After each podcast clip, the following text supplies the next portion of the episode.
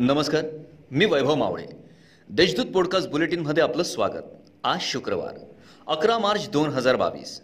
ऐकूयात जळगाव जिल्ह्याच्या ठळक घडामोडी.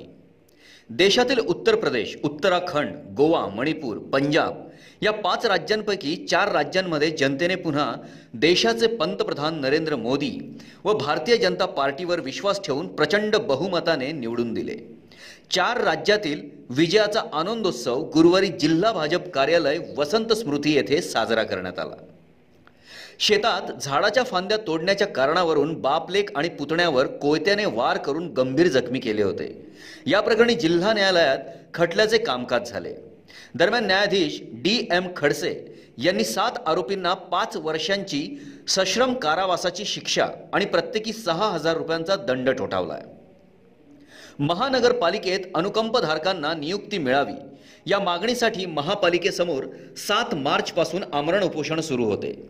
उपोषणाच्या चौथ्या दिवशी गुरुवारी सायंकाळी महापौर जयश्री महाजन यांनी मध्यस्थी करून अनुकंपधारकांचा प्रश्नी मार्गी लावण्याचे आश्वासन दिले.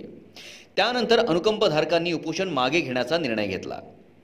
महाराष्ट्र राज्य आयटक प्रणित ग्रामपंचायत कर्मचारी महासंघाने जळगाव जिल्हा परिषदेसमोर बुधवारी आपल्या विविध मागण्यांसाठी निदर्शने केली.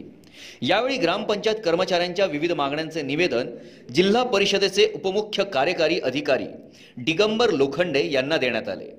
त्यांनी सदर मागण्यांसंदर्भात महाराष्ट्र शासनाकडे पाठपुरावा करू असे आश्वासन दिलंय.